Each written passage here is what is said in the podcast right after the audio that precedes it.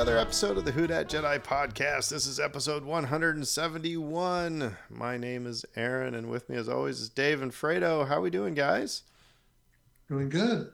Doing good. Dave just said he was eating very spicy tacos, so he's warning of nasal issues. But are, are is it really the nasal issues we need to worry about after eating spicy tacos? Um, Hopefully, we have at least an hour. Should be fine. so anyway, no, uh, yeah, this evening we're going to be talking about the uh, most recent episode of Ahsoka. Um, this one was called The Shadow Warrior. Um, I kind of like it. How do you guys? I, I kind of like it. What do you guys think about not releasing the name of the episode until you actually watch the episode? I, it was an interesting choice. I was like, "Is there going to be a name?" I didn't know. You know, I mean, just in general, Yeah. that's happened every week. It's kind of it's Yeah. kind of interesting. So, uh, this was the first time I got to watch it like right away. So cool. yeah, Yeah, yeah, it was interesting. yeah. It, it- it's always interesting because it's something that started with the Mandalorian. I mean, we don't get the title of the episode before it drops. We get no trailer before it, like you know, like other shows will show you next week. This is what you're gonna expect. None of these shows ever give us anything, and we just kind of accept that it's just okay. Digest what you got before you ask for more, kind of a thing. So, like I said, we're going to be talking about this recent episode, which was, um, I, it, spoiler alert, it was a fantastic episode. Oh my goodness. Um, and uh, it, it was, it's kind of funny because, again, well, this morning as I was getting ready, I'm listening to a podcast, and they're very positive about the the episode. Brittany and I were talking about it, and I said, you know, there's there's things you can nitpick. I said, but even I, who I I, I get to be a little bit more nitpicky than the two of you and even I have been like, um, I don't have a problem, you know. Um, now, if put a gun to my head, I can nitpick on this episode on a couple things. Um, I think this was the first episode where the the volume showed itself in a couple places, but nothing nothing that made me go like, you know, like you just saw the guy with you know khaki shorts in the background, you know, or something like that. It was it was just like okay i can see here um, you know and there was a, a couple shots of you know i think it's like when the x-wing and the ghost took off that just seemed like i was on star tours um, but i mean again th- th- that's getting like put a gun to my head those are the things i have to come up with the rest of it it's, it's just uh, it's fantastic writing it's fantastic scoring um, so not to be just you know a big shill, but I mean, it's just it's really good. So each episode has gotten better, honestly.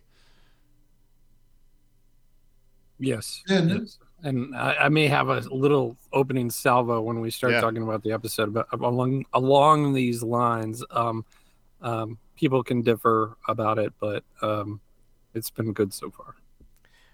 Well, I tell you what, before we get diving into that, let's do some trivia because then we have like one little bit of news. I was almost going to say it's a rumor, but I think it's more news given who said it. So that's kind of interesting. So a little bit of a teaser there.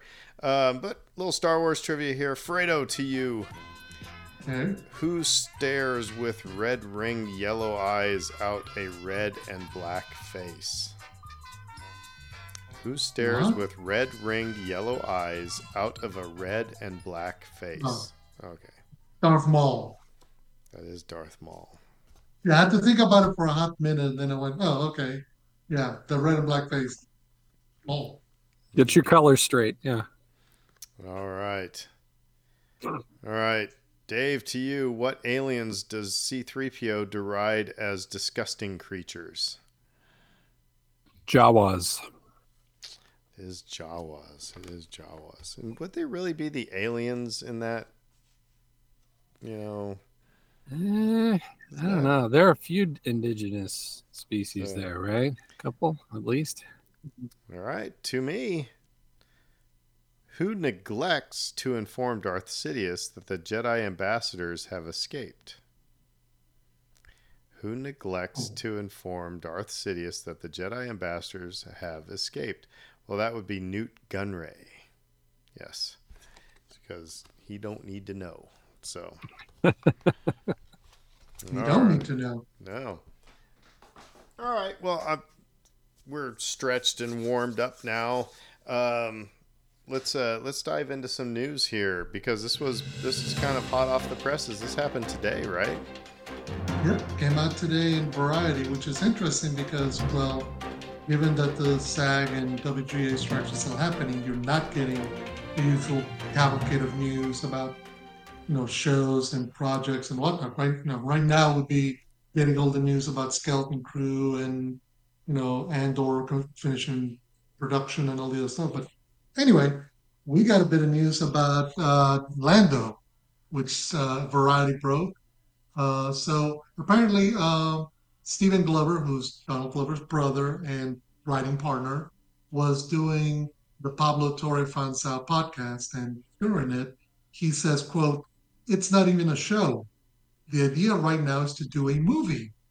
Right now, because of the strike, it's kind of like telephone, all of the information. So that's as much information as he could provide. But according to Stephen Glover, who is allegedly co-writing this now movie with uh, Donald Glover, the Lando project is no longer a Disney Plus Star Wars show; it's a Star Wars movie. See, so here's where Aaron was the stereotypical Star Wars fan because my initial reaction was, "Aw, I wanted the Calrissian Chronicles." Which was never promised to us, which was just, you know, our, you know, wild idea that would just have been wonderful. And so for a hot minute I was I was sad, but then I was like, well, that's dumb to be mad about something that was never promised to me. So, you know, so like I said, but it was my it was my gut reaction. I still think it would be kind of fun to see that as a Disney Plus series, but this makes sense because Iger has said we we're not doing so much Disney Plus. Yeah, just just from the standpoint of what he's interested in, he wants the Star Wars brand to be a big deal whenever something comes out that it's going to make them a lot of money. Because I mean, let's face it, they paid a lot of money for it. They know that they can get the returns, and it kind of makes sense that they would think, well, wait a minute, we bought this to make movies, we didn't buy this to make TV shows, and to you know, there's an opportunity to put a project headlined by, let's face it, an African American, a black star, front and center. You know that you can go anywhere you want to with the character, and uh, it allows them to hit a whole bunch of stuff that they want to hit. So, kind of makes sense. Yeah. Yeah, no, I um, I think it's just we're gonna get what we're gonna get, right? And it's like Obi Wan would be a movie. No, it's a TV show. No, it's a movie. You know, it's the same thing with this. It's whatever form it takes. I'm I'm going to consume it and probably enjoy it a great deal. Um, I wouldn't be surprised if they went back to the gag either of including the Carlis Calrissian Chronicles uh, you know, as like a throwaway joke or you know, So here's- something because it's just it, it it was such a like it, it's such a distillation of his character. It it it really just nails him perfectly. So here's here's the thing. Um, uh, so just being a little bit of you know st- a pot stirrer here for a second. Um, is Lando really that big of a character to carry a movie on his own shoulders? And because Lando was, we met him halfway through Empire Strikes Back, and he screwed over all of our friends and then he was in minutes of uh, Return of the Jedi. Yes, he blew up the second Death Star, but you know th- that's that's my thing is that it, it's kind of again it was like I could I could see if it was a you know like if it was a TV thing where it's like you rely on you know there's a different adventure every week and you know it wasn't like one long drawn out story. It was just like a lando adventure here a lando adventure there a lando another lando adventure here with supporting people. Um, is he big enough to carry a movie on his own I, I would I would argue that he's important. Um, for roughly two decades there, he was the only, really only representation in Star Wars um, that anybody of color had. Um, I, I you Well, know, I give you and that, for- but I'm just talking about the character in the story. I'm- no, I don't. I don't want to undersell that aspect. Um, look at Black Panther. Uh, just like the biggest uh, superhero movie ever uh, until Endgame came along, and then, but like based on whatever metric you want to use, like domestically, uh, I think Black Panther was bigger. Um, so it's important um, to have a black fronted Star Wars movie, and people will support that.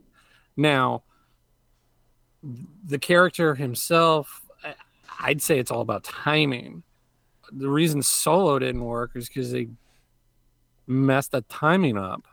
Uh, But you know, to, but to your point, then I would argue that Finn would make much more sense to have a movie if we're going to talk about if one of the primary goals is to have the representation.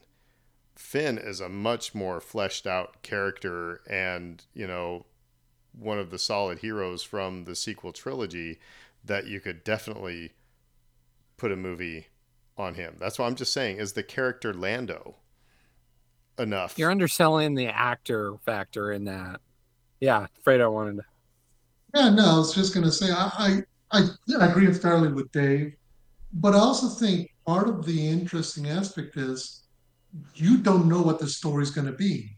I mean, you figure it's going to have to be some type of underworld story, some type of uh, backstabbers and cross uh, double and a double crossing, and you know, a, a less um, a more a, a Star Wars story told more towards the side of Andor as opposed to towards the side of Ahsoka, because that's the character that Lando is. He's a character who's kind of not in the light, not in the dark. He's not quite good guy, but he's also not quite the bad guy, particularly at the point where Donald Glover's playing him. Uh, so I think it creates an interesting opportunity because you're telling a different kind of Star Wars story. You're not having to tell the, you know, there's not going to be a Jedi popping in at the last minute to save the day. I like it how you And told me that, that- we don't know what the story's going to be. Then you tell me what the story's going to be. So just Oh, saying, no, just saying. Um, you guys are kind of to say- dodging my question about the character of Lando. I get your point. Lando can carry a movie. Lando can carry Yeah. a movie. Why? King Gary movie. Why? Simple. Why? Why? Why not Wedge? Because he's Why not? I mean, look, again, why not? Why Why not not? Why not? If we're going to take Dave's premise of you know the representation, then why not Finn? I'm just Uh, saying. I I think mean, with- I mean, it's not like I Donald with Finn- Glover is you know. I mean, yes, Donald Glover. I loved it. I'm just, I'm being, I'm being a pot stirrer here, though. But I'm trying to pin Yeah. you down on the question. The Lando wheels is are not- already in motion. That is the answer. They have For they have Glover, what a I major asked. That's not star. what I asked. on- They have Glover, a major star, on the line, and but he's it's into also it. but it's also I think if you're gonna tell a story about Finn, you have to start to do that legwork, so to speak. But it's also might bump into the movie that Daisy Ridley is going to be doing coming back. We don't know. The advantage that you do by having a Lando story, one, it's an established character that people like, people know, easy to sell. And number two, it's an opportunity to tell a different kind of story where you can bring in Boba Fett, you can bring in Jabba the Hutt, you can bring in all these other characters, or you can tell a completely different story that has nothing to do with any of them. So you can't. I mean, there's not saying you can't have a Finn movie, but for right now, they're choosing to go. We've had this project kind of in the ether. Let's wrap it up rather than TV show. Boom, let's make a movie. Let's also face it. Donald Glover may not commit to another TV show after doing however many seasons of Atlanta, but you can get him for a movie. And they're just they're right now they're just writing this thing.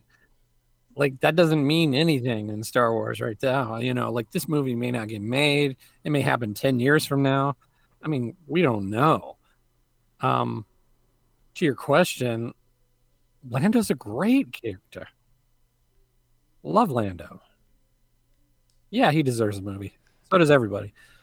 I mean, I, I, I love, I love Lando from the Solo movie. Lando from Absolutely. the from the original trilogy is just kind of a a side character. I mean, honestly, it's it, was uh, he he didn't have a lot going on. Um, so I mean, that's like I said, I'm just stirring the pot there a little bit. That I you know I don't. uh, That would be I don't know if um, my gut. Yeah, I'm like you, Dave. It, it will be a Star Wars thing that I will go out and I will enjoy. But if you're trying to get, if you want, you know, the general populace to go out and see a new Star Wars movie, Lando: The Battle of Tanab is probably, I mean, that's rolling the dice a little bit. You know what I mean? It's it's. I'm just I'm just saying. I don't know. It was just, just it was just something that popped in my head. So I, um, I think thank you for playing stir, pot, uh, really the Pot. important because the the timing of it is gonna like determine all of this, right? Like if you if you had released Black Panther on the heels of Iron Man two, uh, yeah, would it have done well? Would it have done as well? But they built it up over time, and then they gave it its own window where they didn't like rush it out on the heels of some other uh, Avengers movie, and they it had an opportunity to succeed, and then Solo was the exact opposite of that. So I think like you know it's apples and oranges, but these are the kinds of decisions that I think would allow it to be a success.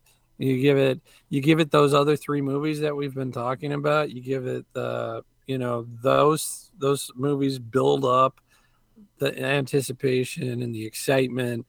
If you don't release it four months after the fact, you give it an actual window for it to breathe a little bit. I think, yeah, I think it would have a very good chance at succeeding. Dave's bigger point, which is the point I keep stressing over and over. Disney, Lucasfilms, at some point has to get off the pot and deliver something. Whether it's the Lando movie, the Taika Waititi movie, the Shawn Levy movie, you take your pick, whatever project it is. At some point, they get to stop announcing stuff and delivering stuff. And it can't just be another Disney Plus project. They actually have to do the work to get back in theaters. And I know right now it's kind of difficult, but yeah, announce all you like, but until it's a movie you can actually pay hard-earned American dollars to walk into a theater to go see, this is all nebulous. We we might all be whistling Dixie. I will tell you that if people are watching the Ahsoka series, that the Filoni movie um, will be one that um, I'll definitely fork over money to go see, um, because this this latest episode, um, probably some of the, uh, and I'm going to tee up Dave here, um, probably some of the best Star Wars that I've seen in a while, um, and it, it was thoughtful it was poignant it was um eh, yeah it was it was just very very good. And if it's a signal of what's to come um with that whatever his movie is going to be which sounds like going to be the culmination of all these disney plus shows um then i think we're in for a treat so Yeah, I agree. I agree.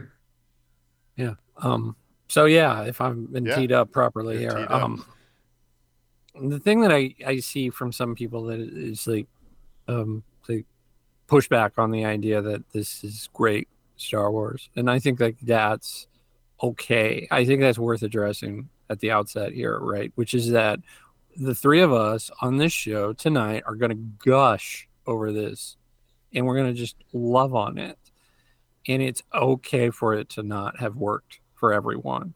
And I think like this is the thing that where people get like all snippy with each other online about these things.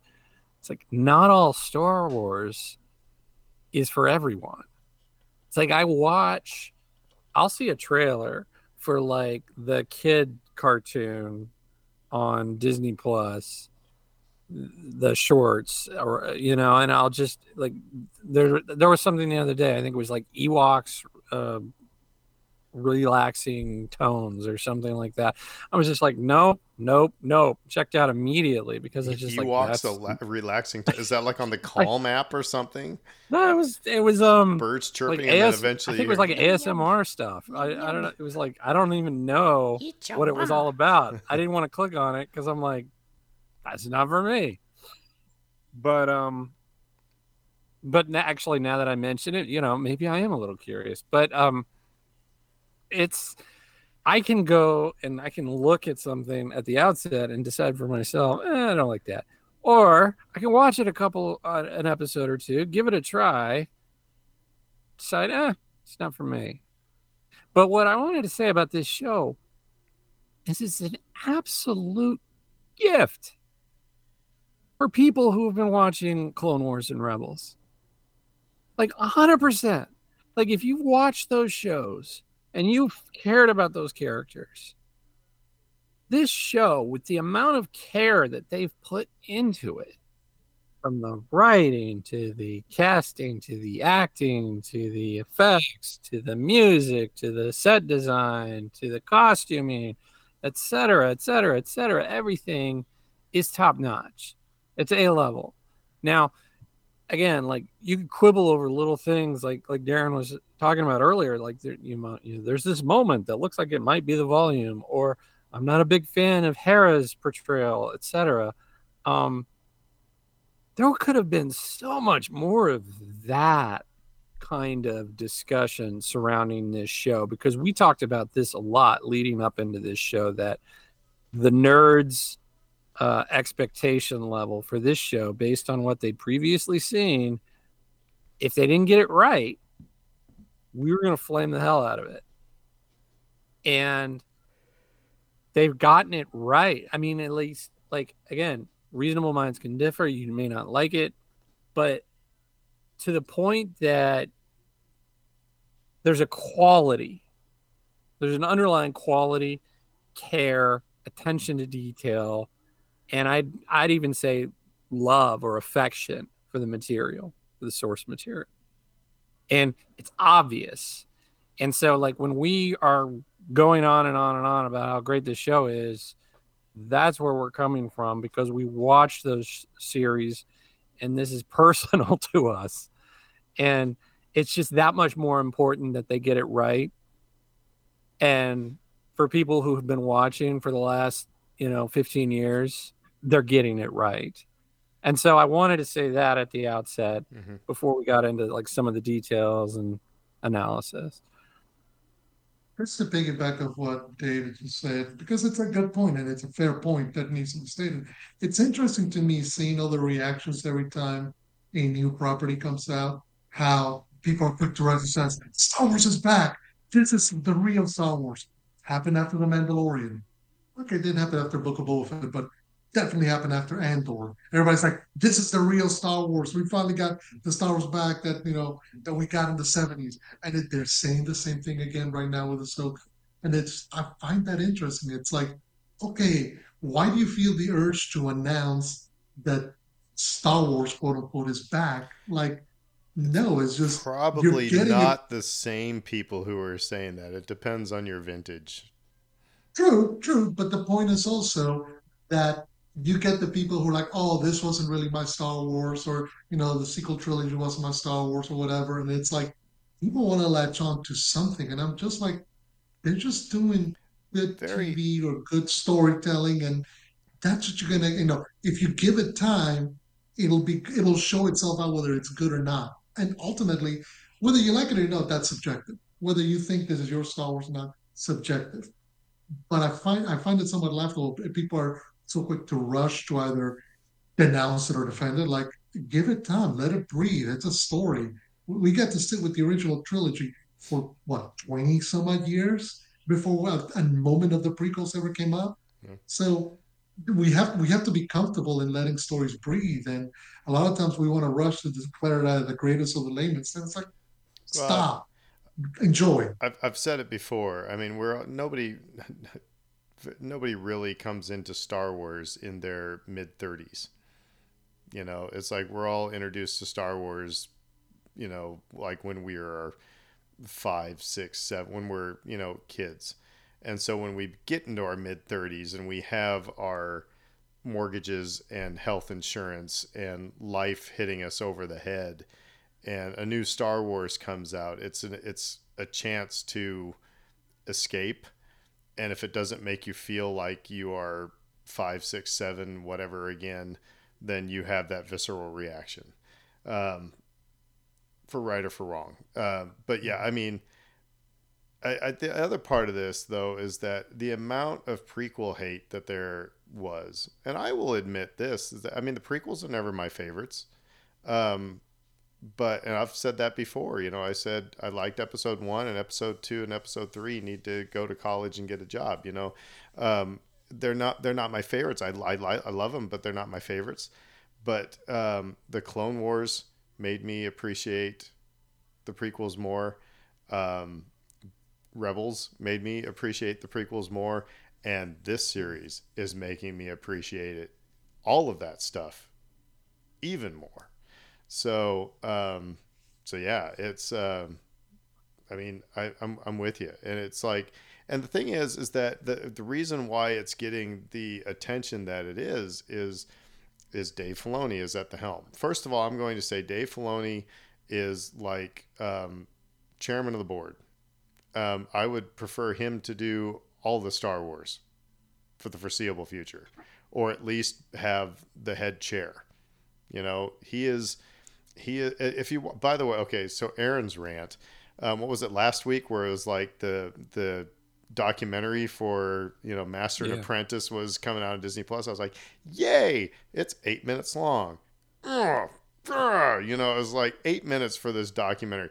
But i mean in the eight minutes they said some good stuff that it was like um, there's a couple things. First of all dave is george is the master dave is his apprentice and now Dave is becoming the master. I mean, it's it's obvious, and so like I said, I would, if he's involved, I will breathe easy. Um, that being said, here's just a little just a little thing for us to discuss, and and I think this is a fair thing. Um, when he said he had his opportunity to do the uh, episode in season two of The Mandalorian, he said, I want to do Ahsoka because I want to see if these things that I've been drawing, I can do this in live action. I understand that. I also understand doing an Ahsoka series um, because you've got to finish telling your story. What's going to be very telling is after he does this movie that combines all these things, can he give us new Star Wars again? Mm-hmm. That's going to be the telling thing for his legacy. Because right now, yes, he is he is um, embracing, supporting, and championing um, the prequels and the Clone Wars and Rebels, hundred percent. Um, but will he be able to write that second album? That's a that's a really valid question. Um, and, and like I think, and that's his touched... that's his professional challenge. I mean, we all have huh. that, you know. So yeah. sorry to step on you. I mean, that's it. That's I think that's a that's just everybody goes through that. As like I said, the album. It's like you write your first album, and it's like, can we follow it up? Go ahead, Dave. I think you touched on an important component of that question, though, uh, a minute ago when you, you were talking about the prequels and your reaction to them and whether that was your personal vintage of Star Wars or not. And for a lot of people, it's not. Uh, didn't like it when it came out. Don't like it now. Will never like it. Um, and Filoni is rooted in that. That is that is where he cut his teeth. That is where he is embedded. And he's going to have to get out of it at some point, probably, um, for for Star Wars to really thrive because there's there's always going to be a segment of the fan base that just will not it's kind of like engage. Robert, it's kind of like Robert Plant collaborating with Alison Krauss. You know, I mean, to go from Led Zeppelin to bluegrass, you're gonna. I mean, that challenges you as a musician. You know, so yeah, you're, you're right. You know, it's it's it's an inter- yeah, it's an interesting interesting question because sometimes that's the hardest part for any creator, where it's doing the next thing. It's um, you know, because it's not like he's moving away from Star Wars entirely, but it's come up with the next story. You know, come up with the next set part in the in the saga and the next piece of the universe, something completely different. Whether it's thousands of years in the future, thousands of years in the past, whatever. But the idea being stop, you know, moving on from characters that not only do you know inside and out, but that you love. You know, that's sometimes the hardest part. Is part of the reason I think why our George R. R. Martin keeps struggling to finish his A Song of Ice and Fire saga. It's because he's in love with these characters and the idea of finally letting them go is so difficult for him as a as a writer and a creator. And I think Dave Filoni at some point is going to have to reach that point where he goes, "I'm not going to tell any more Ahsoka stories. There may be other Ahsoka stories, they won't be mine." Well, and I would say, as my parting shot, he needs to step out of the prequel era. You mm-hmm. know, um, so, but like I said, that being said, I think he can do it because if there's a walking encyclopedia of Star Wars, it's him. You know, but again, his passion is, you know, and and again, we're all. It's like the uh, in the Pearl Jam documentary, you know, Stone Gossard was talking about how Eddie Vedder's like writing um, set lists, and you know, he's watching the crowd just kind of starting to yawn a little bit, and he's like, "Just play a hit, you know, let's just play a hit." You know, it's like as it's it's easy to go to the things you know work for you. It's like I'm going to play this and it's going to be awesome and it's going to be solid, but you know, it's when you step out and take that chance and that you might fall on your face is when you grow. So it'll be interesting to see what he does. Like I said, that being said, if he's involved, I'm good. So, but with that, let's talk about this episode. Let's talk about this episode. And by the way, folks, we're going to skip over some stuff because all, most of the stuff with the New Republic, um, it, it, they just kind of created the ticking clock to kind of add a little bit of suspense to the episode, and really not much. Um, we saw none of the bad guys. Um, this was, um, th- but so the things we're going to talk about are really some of the the heavy hitting things. However, there is there is a moment that I love And we'll talk about later where Carson Teva, the X-wing pilot, um, he was speaking for probably about sixty percent of the audience, I would say, at one point. Um, Briefly saying though, like the, none of the villains were here. I felt the villains have been the strongest part of this series so far, and this series was a this episode was able to succeed despite not having them, uh, and I think that's a credit to what we saw. This was Forever. this was really good stuff. So uh, in in my notes, I put, "Hi kids, I'm Hayden Christensen," um, because you know last week we speculated like, are we in the world between worlds? Is that Anakin? Is it you know people were speculating whether or not it may, might be the the son from the Mortis arc and everything like that. Um, are we all in agreement? That's the spirit of Anakin Skywalker. Yeah, and I do want to shout out my wife for for making a really good point on this, which was that he um we we all kind of had our own theories about this, and she said like he called her snips. Well, it's like I mean, like that's a personal term of endearment, like that that only really they would know. But you and, know, it's the it's I and I and I agree with that. And there yeah. was, but I think there was something even more telling in that. I mean, because that is something that if it was just a figment of her imagination, that him calling her Snips would have made sense because he always called her Snips. The thing that made me sit up and go, oh, okay, Dave just told us, was when she said, I will not fight you. And he said, I've heard that before.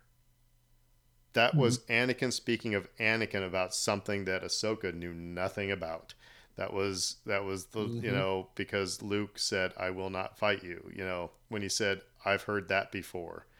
Um, and then later yeah, that, on, that that clues you in that this is real, or at least yeah. like Anakin is manifesting himself and towards her. And it's not a scroll that you know that only mm-hmm. has recent memory type thing. You know, it's it was so that was them without hitting us over the head with it you know, and I thought that was that was just a great line in there. Um, but um, so it it's, it seems to be that Ahsoka is having a near death experience, and the ghost of Anakin Skywalker, the spirit of Anakin Skywalker, is there as her spirit guide at this point, and he offers her. He says, "I'm here to complete your training," and basically said, "You have a choice. You can either live or you can die." And um, yeah. So Fredo, you were going to say something. Yeah, no, I was just to say it's yeah, it's an interesting moment because at, at, that point where uh, where he presents himself, you're thinking, eh, okay, world between worlds, what's going on? But yeah, he makes it very clear that he's there almost as a, not only as a guide, but also as a challenger, meaning you know he's he's there to test Ahsoka in a way which she hasn't been tested probably since her days as a Padawan. Yeah. You know, in a, in a way that's completely different than any other test, any other challenge she's faced. Even the idea of fate when she faced him uh, on as uh, as Vader, you know, in real life in Rebel at the end of Rebel season two.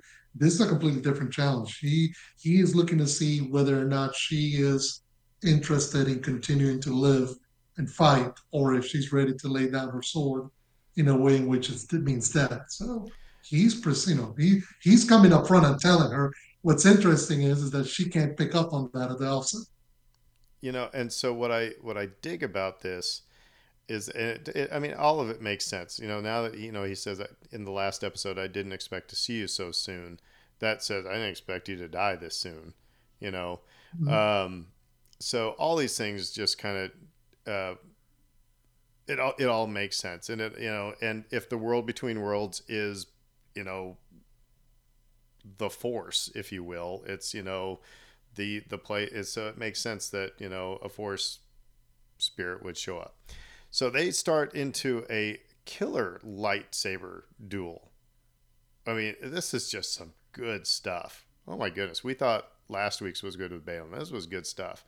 Um, and then he, uh, she, she seems to get the, kind of the upper hand, and then he, um, basically kicks her into we we could go into what a Christmas Carol. I mean, he's like the ghost of Christmas past, and um, this is when things got interesting because we start getting some flashbacks. And um, how'd you guys feel when we get into the Dusty World? I think we're on Ryloth, and mm-hmm. uh, all these mm-hmm. clone troopers come running through uh, in the first sequence. Yeah, it's and we've got young it's phase Ahsoka. one troopers.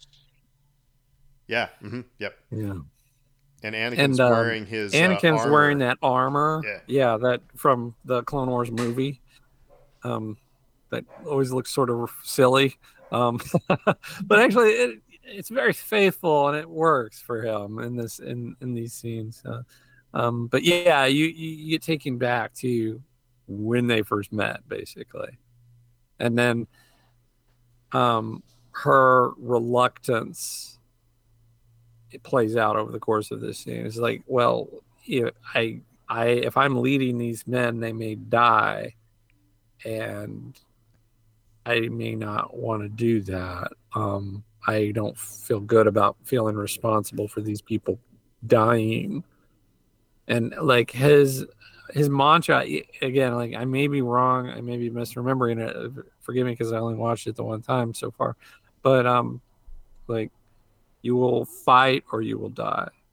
He's not saying you will live or you will die. He's saying you will fight or you will die. And he's presenting it in in very black and white, dark side terms. Well, and if uh, so, if we can put all this like, because there's another Clone Wars flag. Well, then it then it, they push into the siege of of Mandalore. Mandalore. And but the whole and, and so like, what are these flashbacks te- teaching Ahsoka? And one of the things that that caught me was when Anakin said, you know, because Ahsoka said, "Is this what I'm going to have to teach my Padawan? Is how to, you know, how to fight?" And he he said, "Do you even want to teach? You know, do you even want a Padawan?" And that was all of this to me is like, listen, Ahsoka, crap or get off the pot. You know, you either need to commit to being a teacher and to commit to being a Jedi, or just throw your sword aside and join me in the Force. You know, quit. You know, quit feeling sorry for yourself. You know, and you know it's so all these. You know, he said he he had to train her unlike any other Jedi before her. He had to train her to be a warrior, not a mm-hmm. keeper of the peace it's you know it's one thing to be trained as you know i'm just going to you know guard this you know random piece of grass and then but or you have to you know take a post on a you know on the front lines. Um, so she had to be trained of different than anybody else. But like I said, this whole thing I think was was teaching her like you need to commit to Sabine, you need to quit worrying about you know all the other stuff because bad stuff's going to happen, and you know just do it or don't, do or do not. There is no try. And I think this is one of the interesting aspects of what not having completed her training did for her. Because, you know, this Force Anakin is, you know, Force Ghost Anakin is correct. He was trained in the decade between uh, or before the Clone Wars, so he got the old-fashioned Jedi training from Obi Wan Kenobi, where we we go around, we solve some problems, and then you know we, we you know, we're okay. We're we're just managing to keep everything kind of hunky dory. Whereas Ahsoka, from the very first moment he met her, he meets her in a battlefield. He meets her at the outset of the Battle of Ryloth, and that's all they know. They, they go on missions, they go on battlefields, they're leading clones, they are they are leaders or warriors in a war. And there's some conflict in uh, Ahsoka about that aspect because everything the Jedi teach, peace, nonviolence, defense, not attack. Did she honestly learn any of that? No. She learned you better pick up your sword, tell your men to come on and take that hill or take that field or find a way to cross that bridge because we need it because we need to win this battle because there's another battle up ahead that we got to fight. And it's an interesting juxtaposition because she has not been taught how to teach. Mm-hmm. you know in, in, a, in much the same way as i'm sure you have to be you have to learn how to be a teacher. It's one thing to be an expert on your field it's another thing to learn how to pass that knowledge on down. Anakin really didn't get that or he got some of that from obi-wan. She got none no she has none of that training because all that got cut short by her decision to walk away from the Jedi Order when she did. But also, uh, she was brought along in this this wartime environment, mm-hmm. and Sabine is not in that environment, and she has no clue how to train somebody that because her training was was so drastically different from anything that she would try to pass along, um, and so I think some of the hesitancy comes from that. Um, but I also think like they go into some of the more um, psychological aspects of this too, which is just like her master turned to the dark side, and he did so when she wasn't around, and I think there's just this burden and this guilt associated with that, and uh, if this episode is unsuccessful in any way, it's that they don't really convey why the two of them weren't together in that in in uh, the Siege of Mandalore. Um, he was murdering younglings. he was murdering. He was murdering kids at the, at the exact moment when she's like on in that scene, and she's like, "Oh, I don't remember this. I wasn't here, was I?" And it's like, yeah, no, you were off killing people. That was it. That was the other tip of you know that this was actually Anakin. Um, yeah. You know, yeah. and and to that point, that that was the other thing with these Clone Wars flashbacks that was teaching Ahsoka, um, is that we we all have this. We all put ourselves into this ideal of this is the person that I want to be. This is you know I I want you know name the values that you want to represent and then it worries us and it we're ashamed of when we fall short of that ideal mm-hmm. and what these flashbacks to me was like you know yes you are more than that but basically it was like embrace all of yourself and give yourself grace that you are you know accept all the parts of of you. There are parts, yeah, I want to be, I, I, I want to be the kind of person that people say, he's a nice guy. But you know what? There's times where I flip people off when they cut me off in traffic, you know, or there's, you know, times where I'm like, well, that guy's a jerk. You know, it's like I fall short of that. But that's, um, that's, that is part of me. And I have to accept that and I have to deal with it and learn, you know, how to control it. It's kind of like, you know, when Yoda went to Dagobah for the first time in season six of the Clone Wars, you know, he had to deal with his hubris. That was part of the training, you know, that he had to deal with the evil side of him and learn how to control it. And that was what, because you know, I love the line that Anakin said. He goes, Yeah, you're more than that because I'm more than that. You know, he was, he was giving him, he's like, they didn't shy, they didn't make Anakin out to be, Saint Peter. You know what I mean? Like, you know, totally redeemed, everything is good.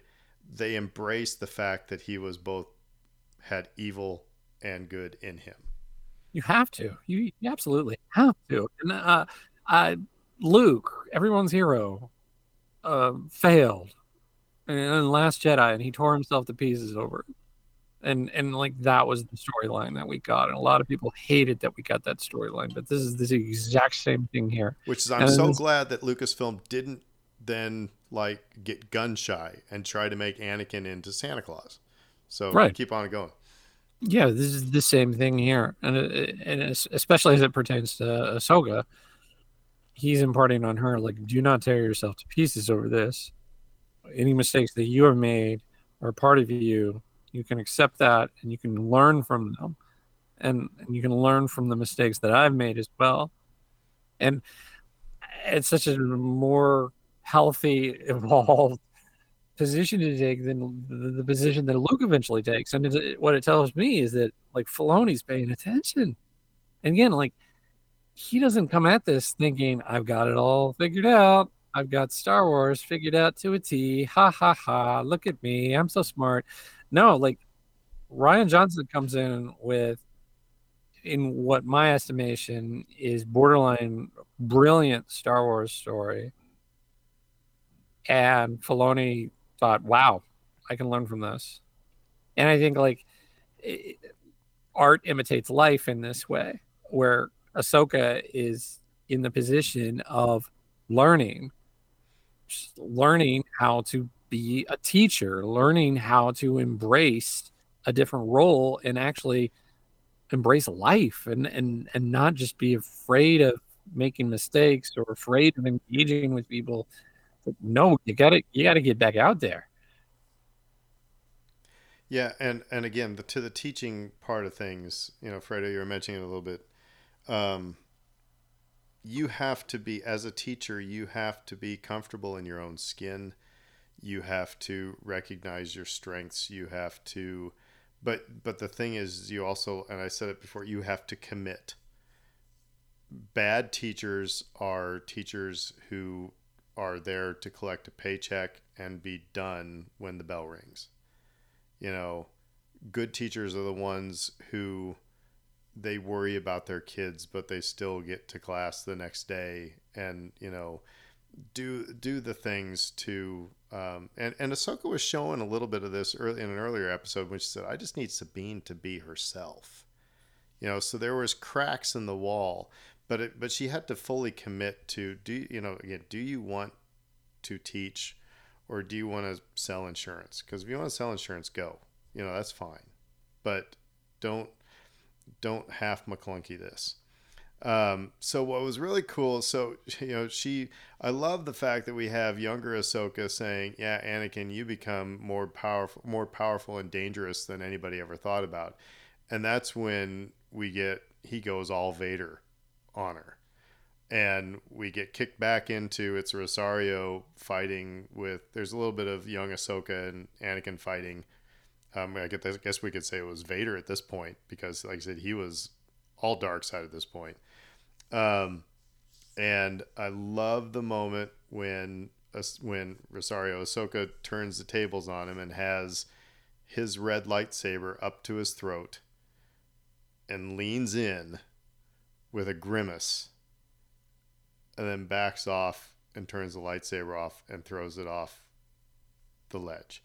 It was like Sith eyes. Yeah, I mean, she she showed that yes, I have the Sith within myself, but I'm making a choice to not use it. Anakin made a choice to use it, you know, in Revenge of the Sith. Um, she recognizes it's there and can control it. and chucks the lightsaber off. And then they did a beautiful job with the effects of shifting back to from evil Vader to good looking Hayden. So good. Yeah, and so good. Yeah, and and I think that was one of the more interesting aspects of that whole turning the tables is because you know when when he's talking to her about how he's more than she thinks he is because he was more. All I kept thinking of was the line Yoda gives Luke at the end of the Last Jedi about the the burden of all masters that your student will at some point outgrow you. But what was interesting is in that she's it's almost like she had been carrying that burden of being Darth Vader's Padawan, much the same way as Luke and Leia carry the burden of being his children. Not realizing that, yeah, you do have that in you, but that's not all he was. You know, if all you define him as this one thing, yeah, you're right, he's fully evil. He was an evil person. But there was also all this good in him as well that Luke ultimately found. And I think that's the moment where Ahsoka reconnects with the good of Anakin Skywalker, her master, because she's able to look at him square in the eye, saying, "Yeah, I got the same darkness in me that you had in you because you trained me, but I'm not also. I also got all the good that you put in me. You know that that you trained me to you know, believe in, and that's what I'm holding on to. So I think it was really well done at that moment because that's the moment that Darth Vader goes away yeah. and Anakin comes back. You know, we we have a hard time um, accepting, uh, maybe accepting is a bad word, or recognizing the duality within people. And I, I, the one thing that came to my mind as you were talking, Fredo, was um, the actor who originally portrayed um, Thomas Jefferson in Hamilton.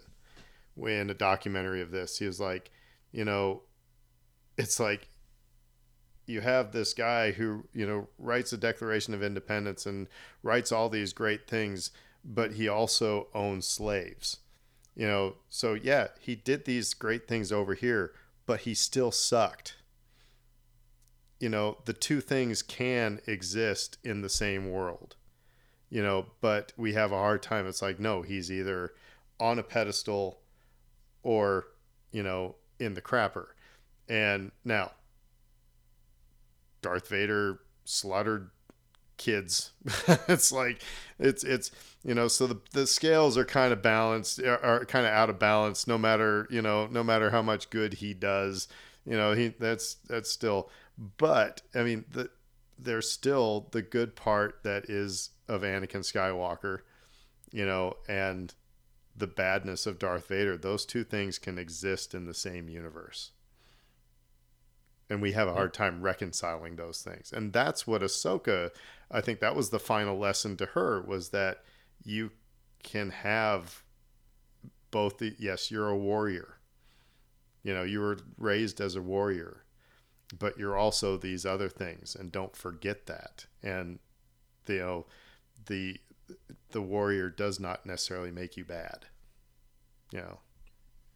Star Wars has its roots in um mythology and uh, Joseph Campbell and the, these sorts of archetypes, these ideas of uh, broad ideas of, good and evil, and and and, and what I've always loved, um, perhaps most about Star Wars, is that it examines those sorts of ideas up close and personal through its characters, and we're not. It's not just a an archetype it's like flesh and blood. It's a person that you can relate to. It's it's Luke. It's like you know the guy who craves excitement and, and the guy who stands up to his father and makes the right choice at the end of Return of the Jedi. He does the right thing, and I feel like what we're getting in this episode is some of the best Star Wars we've ever gotten. Is and it's it's a lot of it comes down to this these questions of morality and these questions of duality and, and it's like nobody's 100% perfect nobody's 100% good mm-hmm. um but it's it's the choices that we make that define us and and no one's going to get every choice that they make 100% correct, but there are going to be times that we get it wrong. But there, are, it's the it's the summation at the end. Like it's like, all right, we're gonna. Are you gonna become a force ghost, or are you gonna not become a force ghost at the end of your life? You know, like that's the actual, you know, flesh and blood example of what the lessons are supposed to be here. It's the same as most any major religion you can think of. Um, a lot of laws typically trend in this direction, but it's this idea of right, wrong. Do more right than you do wrong, you know, and hmm. uh, do your best to be a good person. And so these stories resonate on that level. And again, like it's from an early age. It's not something that's complicated. When yeah. you're seven years old, you can grasp that. It's like, yes, I, I sometimes, sometimes I curse under my breath at my parents, or sometimes I throw a spitball at the teacher when they're not looking, you know. But more often than not, am I doing what I'm supposed to be doing? am I taking care of my business and am I taking care of the people around me? And these are these important sorts of lessons that you can take. Do you sit at the red Star light Wars. at 5 a.m. when nobody's around? Yeah. yeah. uh, speaking of seven year olds, let's talk about Jason a little bit here. Mm-hmm. Because at first, well, so at, at, first of all, I mean, to the rest of us, we all know he's uh, Kanan Jarrus's son and Hera's son. Um, so the fact that he is force sensitive is like okay, that's like you know, you know, there's just uh, that's the natural ability that's passed down that Sabine doesn't have. Um, so he is. You know, it's interesting because he's like, mom, you know, there's something going on out here, and she's like, oh, Jason just blah, blah, blah. and he's like, mom, come here and listen. There's something weird about the water. And so there's this whole thing going back and forth, and he finally gets, and Hera finally, is, I think, realizes, oh crap, her dad was, his dad was a Jedi, so maybe I should like, you know, listen to him for a second. Um, this scene in here is pivotal for the entire episode because, and for what's to come, we're going to talk about Purrgil here in a little bit, but this is when it's like the good guys stop focusing on their tech and start trusting in the living force, whether they're force users or not. Because it's Jason saying, listen to the water. And he was literally hearing the battle between Ahsoka and Anakin. But again, it's it wasn't that he saw a vision. It wasn't that he, you know, they weren't using a map. They weren't using the scanner that Hera had It wasn't the X-wings flying around. It was listening to the water. And that was that was a very telling thing. And by the way, and before I hang up on this point and have you guys talk about it, I love the fact that again, Carson Teva is like, what just happened here? And that's when Huyang said, "Oh, Jason's dad was a Jedi, you know, Kanan Jarrus, and you know, so he just used the Force basically." And Carson was like, "Okay, I mean, it was the explanation that everybody needed, and it was it was fine. It was like, okay, got it. We can move on now. But anyway, what what do you guys think about this this whole Hera um, Jason moment? Yeah, yeah. No, I, I found it to be interesting, and sometimes you know it's funny. We, you know, I was just thinking of parents and kids, and a lot of times it's the kids were paying. You know, kids by their nature tend to be way more receptive to things, way to be more observant of things. They have fewer preconceived notions, so therefore they're more accepting of what whatever they're they're seeing as as a matter of fact. So the fact that it was Jason who was just sitting there by the beach, you know, attuned to the living force and listening to all this makes sense. And uh, I mean, of course, it helps that yes, he is the son of Kanan and Yes, he's got he's probably have a strong link with the Force. It uh, only further reinforces all that.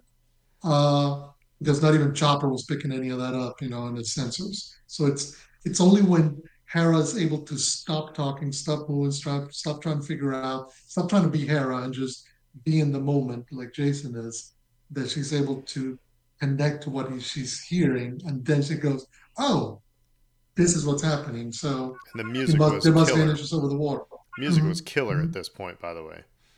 Yeah, yeah, no, absolutely. And so I, I enjoyed it for that little moment because obviously in in this situation, it's not going to be the tech, it's not going to be uh, all the ships and all the sensors and all the stuff, which I think it's an element of the story that we've gotten so far, and it's only going to get even bigger as we head towards the climax or the conclusion of the story about how the connection to the Force matters. It's not just what you can do with all your toys; it's about connecting with the world around you.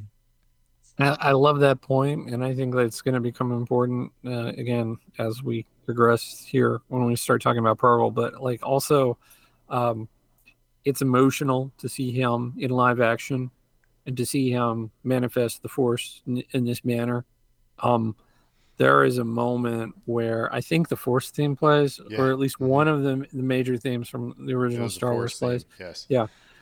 and it's just oh you know like oh oh man that's that's there he is right there and like one of you one of you guys one of you jerks was on about how like is he in luke's uh, uh jedi temple when they th- burn the thing down but um so that's all i can think of now whenever i see him on screen Well, I, Um, I, I think about that with everybody who become, hey, I'm a Jedi now. It's like, oh man, what 30 years from now, what's going on? Because, you know, Yeah.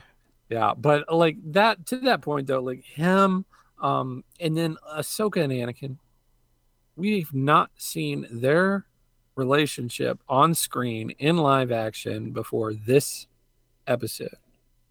That's a really big deal for a lot of people. And I thought that it was perfect. well, I mean, it was on like on point, exactly what you would expect it to be. the other the other big point about it too is that of this scene was that Hera could hear it as well, and so it was Mhm. a reminder to all of us that Yeah.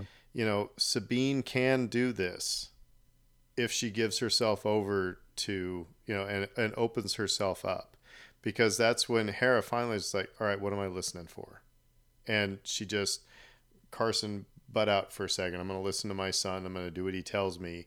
And then she could hear that. So it was a reminder to all. So I thought it was a very powerful, like I said, a, a good reminder that, yes, you know, the force is within all of us. And, you know, so, all right. Um, I thought it was really funny. I put in here in our notes, wade in the water. Um, the idea of baptism and confirmation just is hit over the head to the point where Ahsoka is dunked in water and comes out, and she's, you know, a bright light is shining on her, and then she's wearing white. You know, you, don't need to be. th- This is like symbolism 101, folks.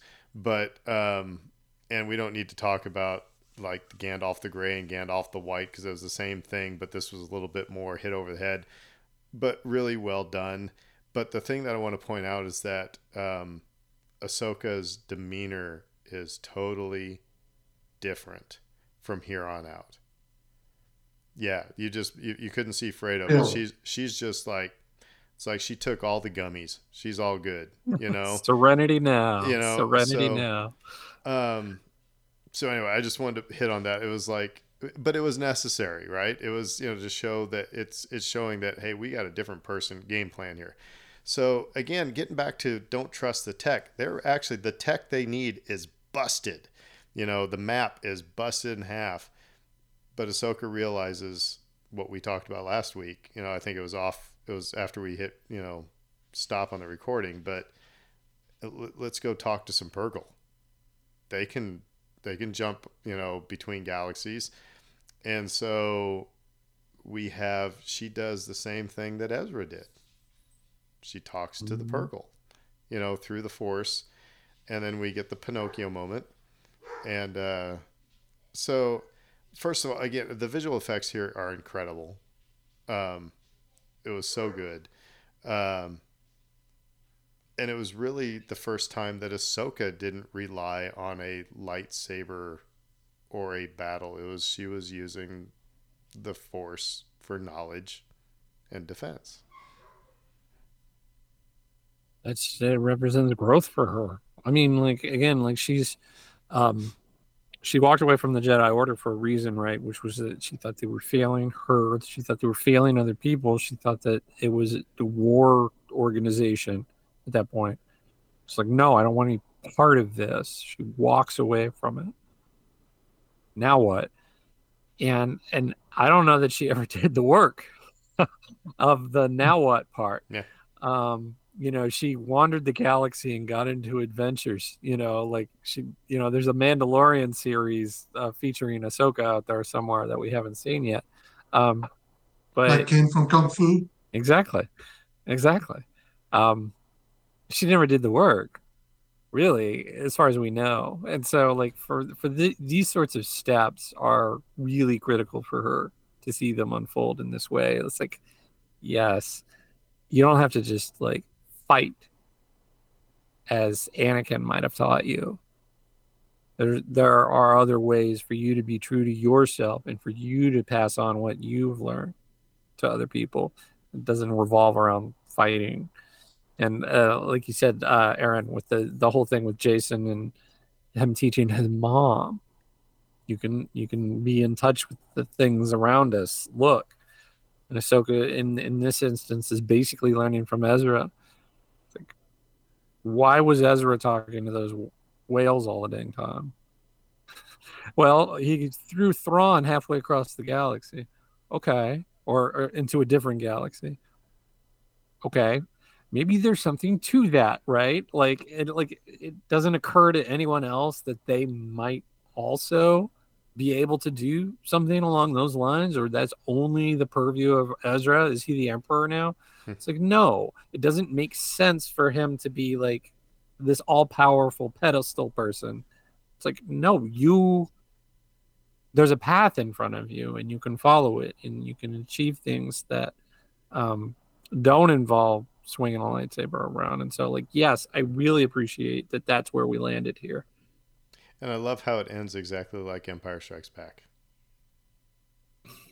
Yeah, e- exactly like Empire. She says, you know, Hera will find him, I promise. Um, and right before Lando and Chewie jump into hyperspace, you know, to go find Han, I mean, that was the same back and forth, you know. And then Luke's was the thing Luke says, "May the Force be with you." That's what Hera says. And by the way, on a tangent, after this episode, I'm, I'm even more convinced that uh, she's hitting Hera out of the park now. This was even more representative of what I know Hera to be.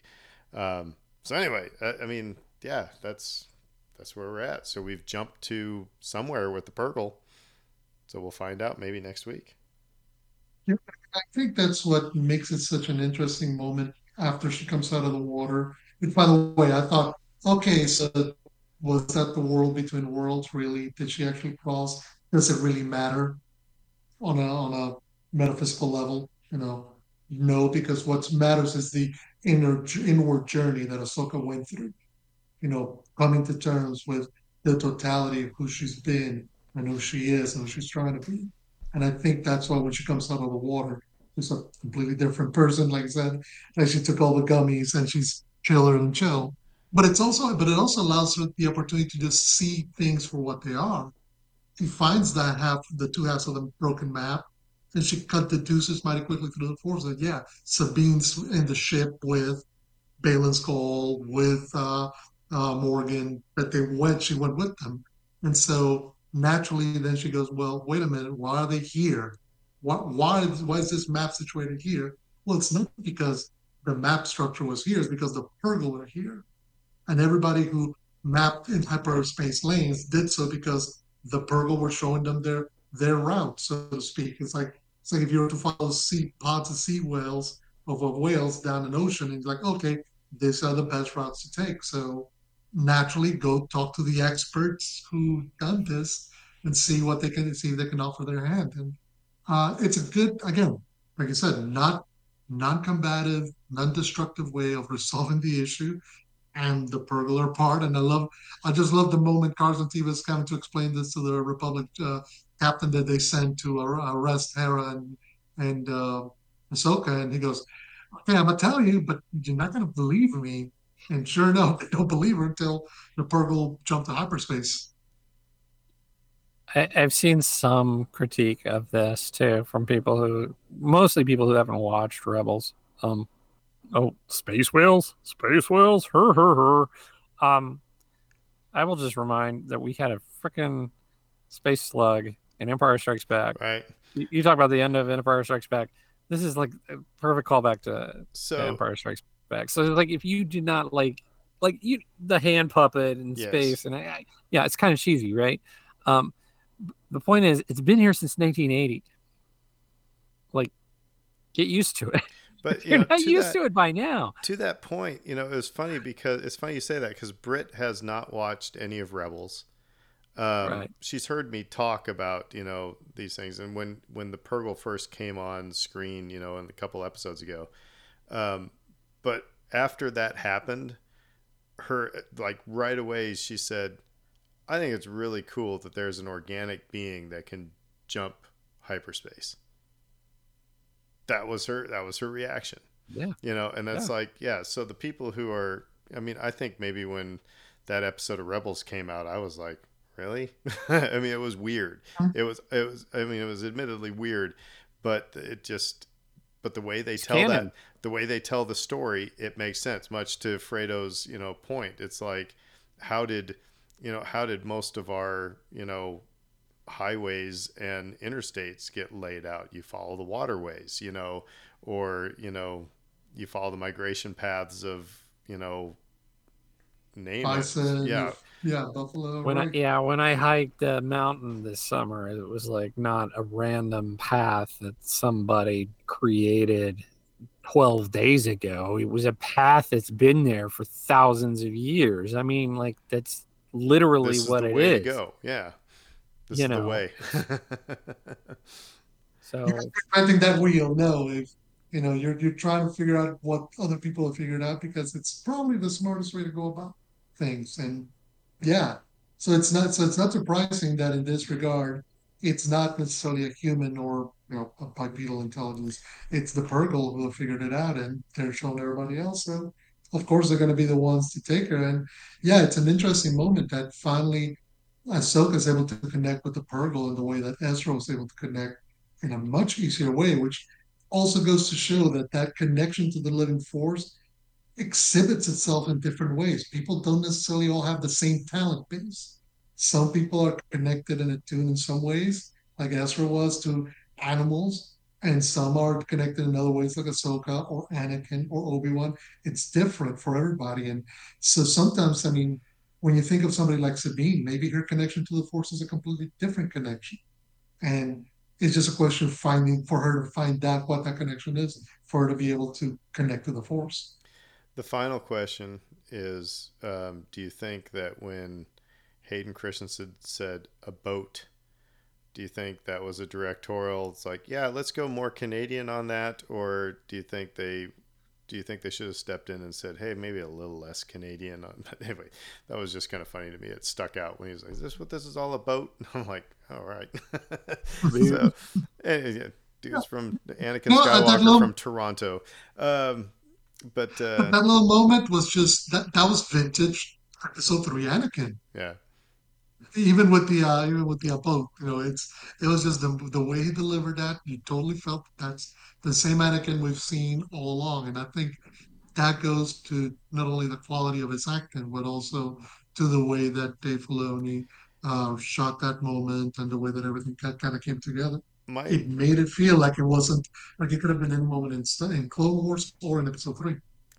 my final point here um, as we just wrap this up my final uh, point is i want to say um, hayden christensen knocked it out of the park Yeah. he um, did a great job of marrying his portrayal in episode two and three with what matt lanter did in the clone wars um, and it it actually talk about the redemption of Anakin Skywalker. I am not a fan of the Anakin Skywalker from episodes two and three. We've talked. I'm just because I think he was poorly written, um, and poorly directed. poorly Um, directed. And yeah. it was he's not bad he's just drawn that way yeah and and this was the redemption of anakin skywalker in like 40 minutes um so i like but hayden just but of course that's mm-hmm. also then i then i stop and think it's like man he was young when he did episode two and episode three and here you know here i am cutting him down you know for eh, you know there's a lot of things that go into portraying a character so, but I mean, all that being said, like I said, this is like, I, I just thought he knocked it out of the park.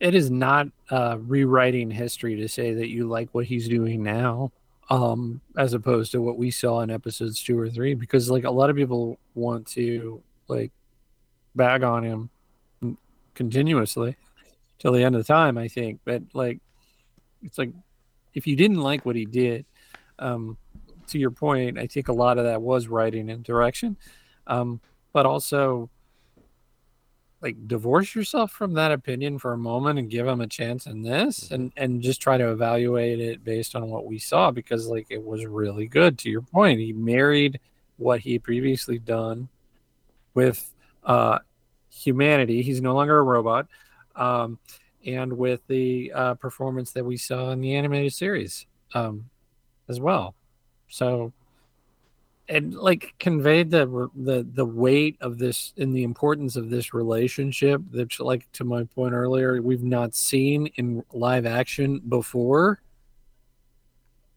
Was able to just carry that off beautifully. And rosario as well the two of them. But um i thought he did great.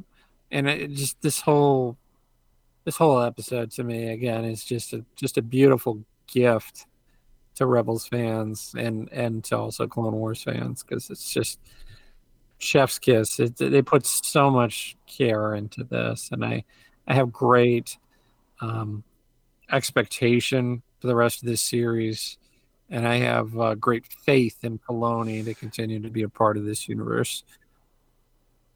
Yeah, I think in some ways this episode acts as the monument, the coda of Ahsoka and Anakin. We saw them, their relationship began in the very first episode of the movie, the Clone Wars movie. And we've seen that story go through its ups and downs through Clone Wars, Rebels, you know, through all these uh, media. And this is the final moment with, you know, both of them can kind of come together one last time and leave on good terms. And you get the sense that Ahsoka, whatever happens going forward, has made her peace with who Anakin Skywalker both was to her and to everybody else.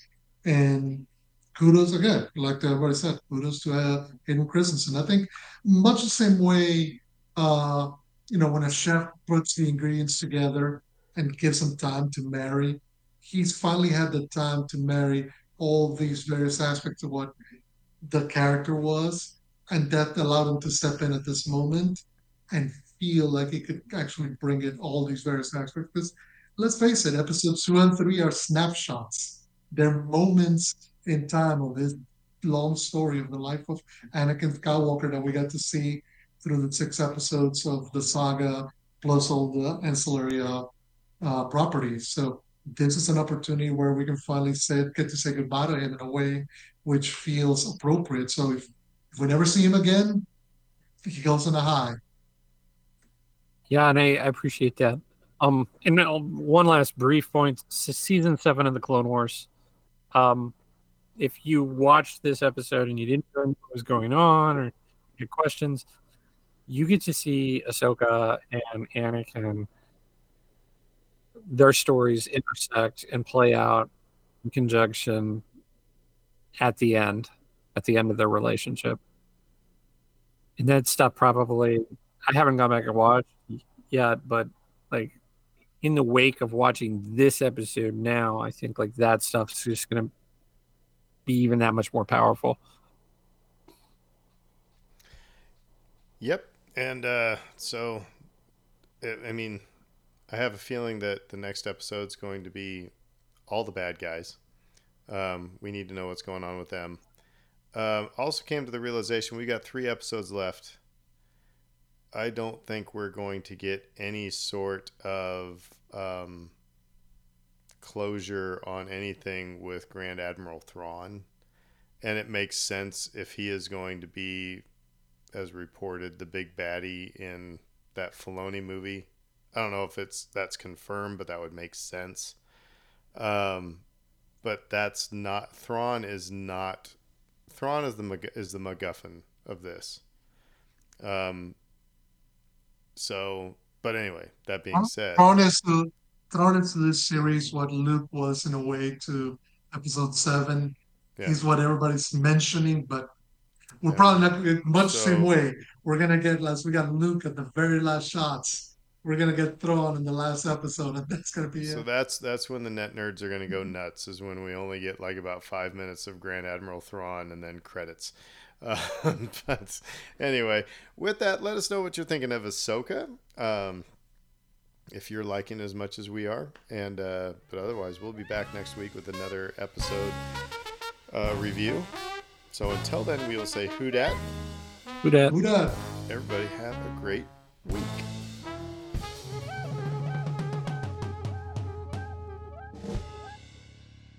McConkey.